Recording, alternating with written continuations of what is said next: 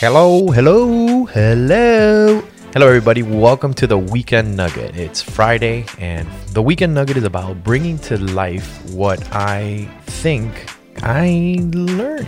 This is the episode where I share with you what I went through in my first six months. Raw, seriousness, not so seriousness, truth. What can you expect from the Weekend Nugget? Well, you can expect vulnerability, rawness, honesty, playfulness. What you should expect is to be contributed to. That's why I do this. Today's topic is. Let's begin the episode. Being hard on yourself. Um, how do you know when you're doing it? Like, how do you know? Like, for me, it was do you talk to yourself? Yes. Did I blame myself? Yes. Did I think I was not worthy? For sure. Talking to myself began with you know, just being inside of my head. Like as soon as I found out, there's a bunch of things that you ask yourself. You know, what did I do? Who was I being? Did I do something wrong? Am I good enough? Oh, I didn't do this right. I didn't do that right. You start looking at at everything, right? That you weren't paying attention to because your life was working. Everything was great. And then all of a sudden you're you're being told that this is not going to happen. So you talk to yourself. And, you know, I've said it before the human brain has a lot of synapses happening. You have a you have a lot of things happening in your brain. It's like 800 to 1600 thoughts a minute. That's a lot of thoughts every minute of every freaking, you know, moment of your life. So you talk to yourself. You talk to yourself regardless of whether you're going through a divorce or not. But the blaming yourself, that's the one that's the, that's the kicker. And the reason why it's because you start looking for ways to justify. You start looking for reasons. And most of the time when you talk to yourself, it's not productive. So you blame yourself. You're like, "Oh, I didn't do that right." You look inside the mirror and you're a little overweight and you're like, "Oh, it's because I don't take care of myself."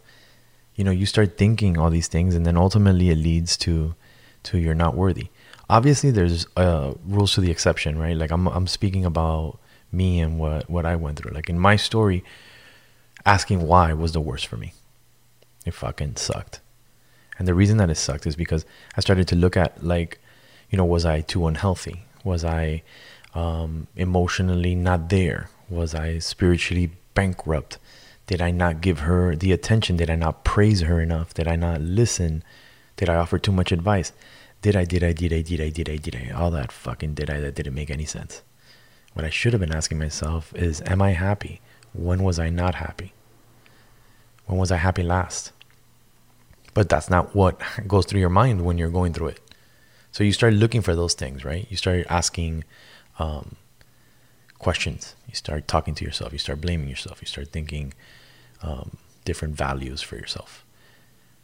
So thinking all these things, right? Was I was I physically, was I emotionally, was I spiritually? You know, I started to look at where where was I responsible? And then I would talk to myself again. Because when you start looking at where you're responsible, of course, what do you you start evaluating, you start judging, you start, you know, doing all these comparisons that comparisons in general don't work. You're you, you're perfect. You don't need to compare yourself to nobody or nothing you know, if you're an athlete, you have times to compare yourself to because you're like, all right, this one is faster, this one's slower. But when you're going through a divorce, don't compare yourself. I know that it's easier said than done, but trust me that there's no cheese down that tunnel. Or don't trust me and go through it and then you'll experience it and be all the wiser. What I didn't do, right, what I almost stopped um, doing was looking at what she was doing. I stopped looking at where was she at the cause of my effect, right? Because cause and effect. I almost stopped doing that. And I almost blamed myself for all of it. Because my value of me was crap. Like, I literally just didn't have the value of what my actual worth was until I got in communication with my support structure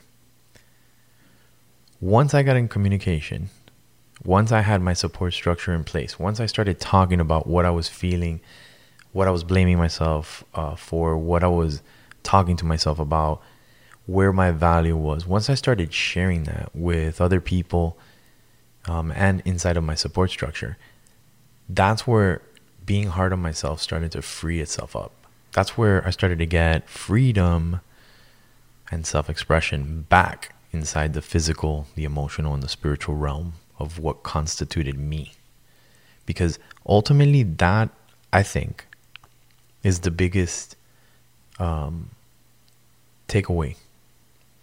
Once you start concentrating on you and not the other person, then you begin rebuilding.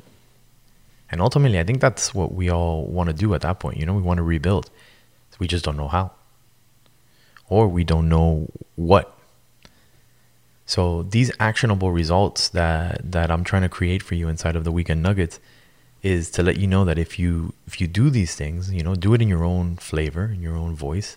But if you do these things, something good is going to come out of it, which is an actionable result. Because at least with a result, you can be like, you know, I'm going to keep doing it or I'm not going to keep doing it. But ultimately, you have a choice, and that's the beauty of it. So, speaking of choices, how do you stop? Like, how do you stop being hard on yourself? Your first indicator is to notice. Notice when you're being hard on yourself. Now, what does that mean, right? Like, well, how do I notice? Well, the words that you use. The words that you use create worlds. Do you use I in every sentence? How do you use the word we? How do you use the word create? Where do you use it? Start thinking of the mistakes. And then look at them as opportunities, not as mistakes. Because it can be either or, but it's your choice. And don't compare yourself. I can't be any more clearer than don't compare yourself. Don't compare yourself to your friend's divorce. Don't compare yourself to anybody or anything. Ask yourself, what is it? Why is it? What is it about being hard on myself that I'm getting? You know, what do I get in return? What am I what am I punishing myself for? How is it that I'm being hard on myself? Ask yourself those questions. Grab a piece of paper, grab a post-it, grab a napkin. Ask yourself and write it down. Because once you write it down, you don't have to think about it anymore. You can go on to the next uh, thought. But overall, once you notice, your biggest tool is going to be community. Getting into communication, talking to somebody, sharing what you've gone through, sharing what you're going through. That's going to be the biggest key to your freedom. And the reason that that's going to be um, the biggest key is because once you're being hard on yourself, right? And that's subconscious, right? You're talking to yourself, you're blaming yourself, you're thinking you're not uh, blah, blah, blah value, right? Well, once you notice it, now you have a say over it. And you won't notice it unless you know what you're looking for. So when you write it down and you're like, this these are the things that I'm being hard on myself on. Now you know that when it pops up the next time, you're going to notice it. You're going to change the words that you've been using and change them so that you can create the world that you want to be using, that you want to live into, that you want to exist in. So take all of those things, right? Start noticing the words, start noticing what you think is a mistake, flopping it, knowing knowing how to use it as an opportunity, right? So, in, I'll give you an example of that. A mistake is like oh, I noticed that every time that she talks um, to me about the kids, that I get triggered. All right, well, the next time that it comes is like, you know, what triggers me? Start answering those questions. And then it becomes an opportunity. It becomes an opportunity to research what's triggering you. It becomes an opportunity to research what you need to do, what you're doing to be hard on yourself. All of these things become an opportunity when you start flashing a light on it.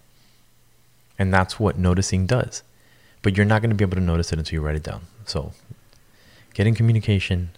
Don't compare yourself. Think of mistakes as an opportunity. And remember that the words that you use create worlds. Every single word counts. Every single one. So be diligent with how you use them. Be calm, be collective, and begin to notice how you're being hard on yourself. And that's all I have for you this week. Till next time, remember be courageous, be bold, be mindful, be kind. It makes a difference. You're listening to the Weekend Nugget. My gift to you. It's just a little something to get you through the next two days. Thank you for listening, and we'll see you next week.